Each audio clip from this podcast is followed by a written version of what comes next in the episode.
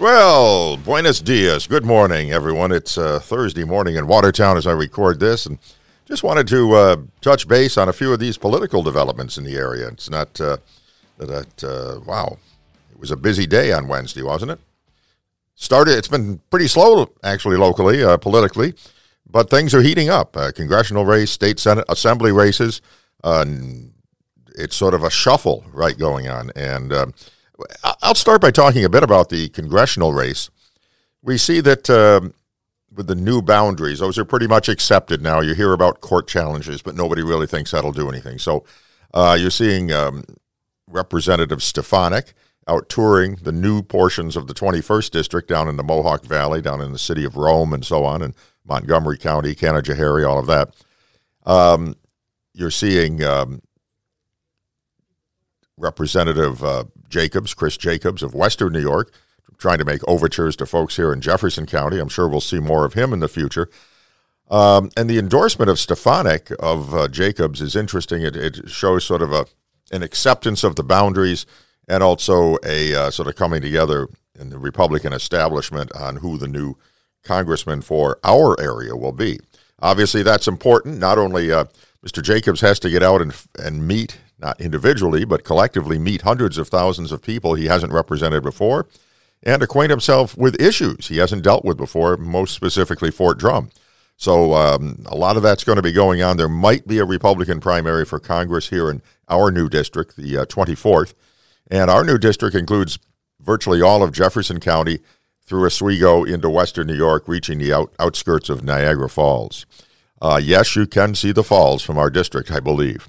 Um, so that's that's what's going on there, and that's kind of interesting. But then yesterday, on Wednesday, all of a sudden, uh, a series of announcements came out, and these things are usually uh, orchestrated, so it goes bang, bang, bang. Uh, word came out that Senator Patty Ritchie was not seeking reelection. That was no surprise to anyone. Uh, she's uh, been in public service for decades, uh, reached a point where I honestly believe she wants to spend more time at home and with family and not traveling to Albany.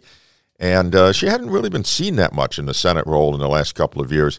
So um, it, it, was pretty obvious she was going to step aside. No, no problems with that. Uh, it's perfectly understandable. So anyway, uh, that begs the question of who replaces her. Well, suddenly, right out of the gate, Assemblyman Mark Walczyk announces his bid for the state senate.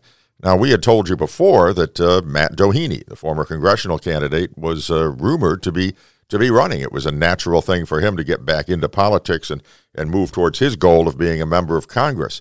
Well, that was the plan out of uh, the Ritchie camp, but uh, Walczyk uh, was the fly in the ointment, and so he announced, and uh, then after that, Mr. Uh, Doheny announced, and suddenly you have a pending Republican primary uh, for Senate in what it will be the 50th Senate district. That's the new number we have there. So that's kind of interesting, and then that begs the question, I guess, of the assembly district that Walczyk, Mr. Walczyk now holds. Who's going to run there? Well, there wasn't a lot of clarity yesterday, but the names that always get mentioned uh, uh, St. Lawrence County legislator Kevin Acres, uh, who's expressed desires for higher office, and nobody knows him down here, but uh, he's uh, known up in that uh, Massena Waddington area, that part of the district. And then you've, of course, got Sarah Compo's name, Sarah Compo Pierce, a city council member. Her name gets mentioned. And um, even Scott Gray, uh, uh, sort of a political gadfly I was talking to this morning, said, "Oh well, don't count him out." And uh, he had run once before unsuccessfully, so you never know who might run for that so-called river district. And we also haven't heard from Ken Blankenbush, the uh, member of assembly from the other assembly district uh, covering our neck of the woods, as to what he's going to do. So there's a there's a lot of things still in play there, and I think those are going to sort of solidify quickly because the petitioning period for these offices starts March 1st. You pretty much got to get out on the street and uh, gather those, and then the primary is in June. Uh, what's going to happen? It'll be primaries, perhaps, for these offices. There will probably be no contested elections in November. Woe is us. Uh, I don't see any Democrats on the horizon in any of these districts. Now, the congressional district is harder to judge because it's so large and extends into areas of western New York I may not be familiar with politically. There could be somebody out there, uh, but we haven't heard of anything yet through the media. And as far as the Senate district, um, one key Democrat in St. Lawrence County says nope, they don't have anybody, and uh, I can't see anybody really uh, for the assembly slot unless an Addie Jenne came back.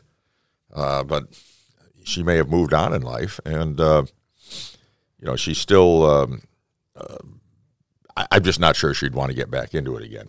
So there's a you know a lot of questions there, a lot of things to ask, and um, that'll be coming into focus in the days and weeks to come.